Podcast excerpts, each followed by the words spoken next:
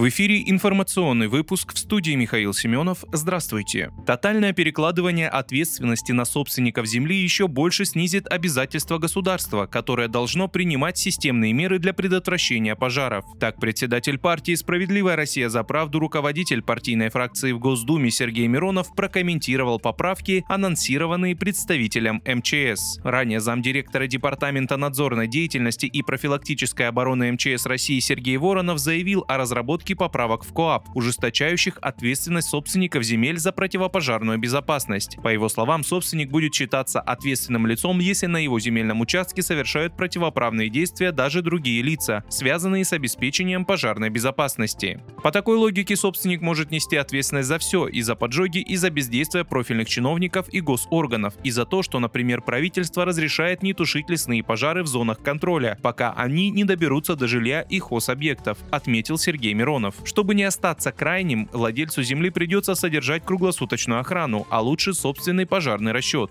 Чем тогда будут заниматься противопожарные службы? Конечно, о поправках нужно судить не по заявлениям, а по тексту законопроекта, когда он будет внесен в Госдуму. Но тотальное перекладывание ответственности на собственников участков недопустимо. Оно приведет к еще большему размыванию ответственности государства. Собственники участков должны отвечать за свои конкретные нарушения, и эту ответственность представители СРЗП давно предлагают ужесточить, отметил председатель партии. При этом он подчеркнул, что основную ответственность за предотвращение пожаров должно нести государство на федеральном уровне с помощью системных мер. ФСБ пресекла подготовку покушений на руководителей Крыма со стороны Главного управления разведки Минобороны Украины. Их организатором ведомства называет замглавы офиса украинского президента Романа Машовца. Об этом заявили в Центре общественных связей российской спецслужбы. В качестве объектов совершения терактов были выбраны глава Республики Крым Сергей Аксенов, председатель парламента Крыма Владимир Константинов, мэр Ялты Енина Павленко. Помимо этого, в ходе терактов должны были пострадать объекты транспортной инфраструктуры Крыма.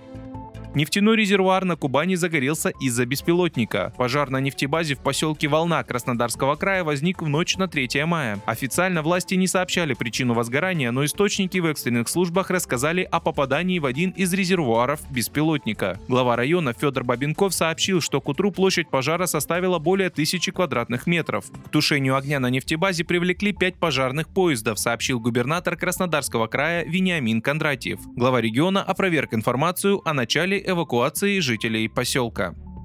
Росстат понизил оценку уровня бедности в стране в 2022 году до 9,8% с предварительной оценки в 10,5%, которая была опубликована в марте. Уточненная оценка приводится на сайте статслужбы. Численность населения России с доходами ниже прожиточного минимума в 2022 году по уточненным данным составила 14 миллионов 300 тысяч человек, против 15 миллионов 300 тысяч человек по предварительной оценке. Напомню, в 2021 году уровень бедности в стране оценивался в 11%, численность бедных в 16 миллионов человек. Вы слушали информационный выпуск. Оставайтесь на справедливом радио.